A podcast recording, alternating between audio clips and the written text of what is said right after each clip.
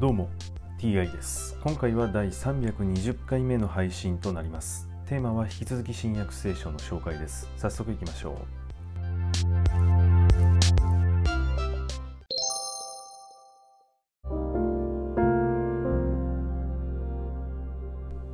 新約聖書第319回。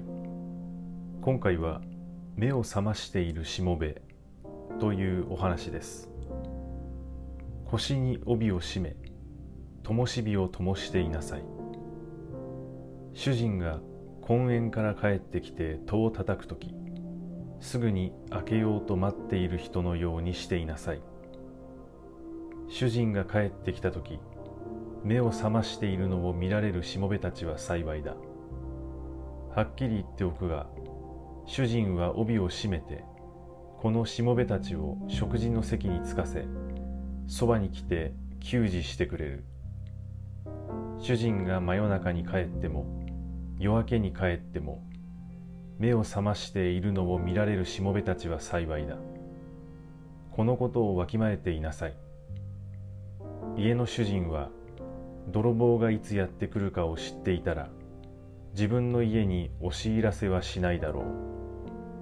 あなた方も用意していなさい。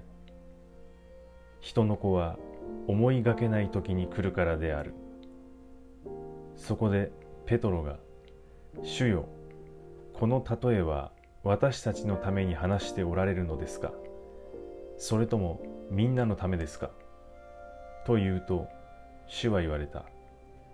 主人が召使いたちの上に立てて時間通りに食べ物を分配させることにした忠実で賢い管理人は一体誰であろうか。主人が帰ってきた時言われた通りにしているのを見られるしもべは幸いである。確かに言っておくが主人は彼に全財産を管理させるに違いない。しかしもしそのしもべが主人の帰りは遅れると思い下男や女中を殴ったり食べたり飲んだり酔うようなことになるならばそのしもべの主人は予想しない日思いがけない時に帰ってきて彼を厳しく罰し不忠実な者たちと同じ目に合わせる。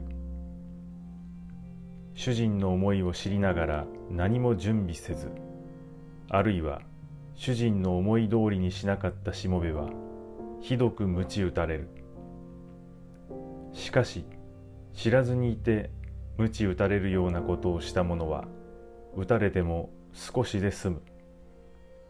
すべて多く与えられたものは多く求められ多く任されたものはさらに多く要求される。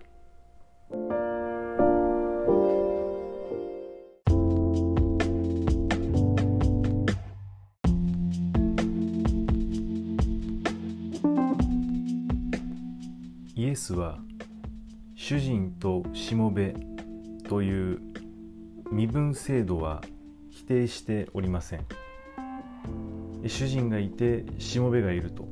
そのような格差というかその身分の違い。これは当たり前に存在しているように話しているわけです。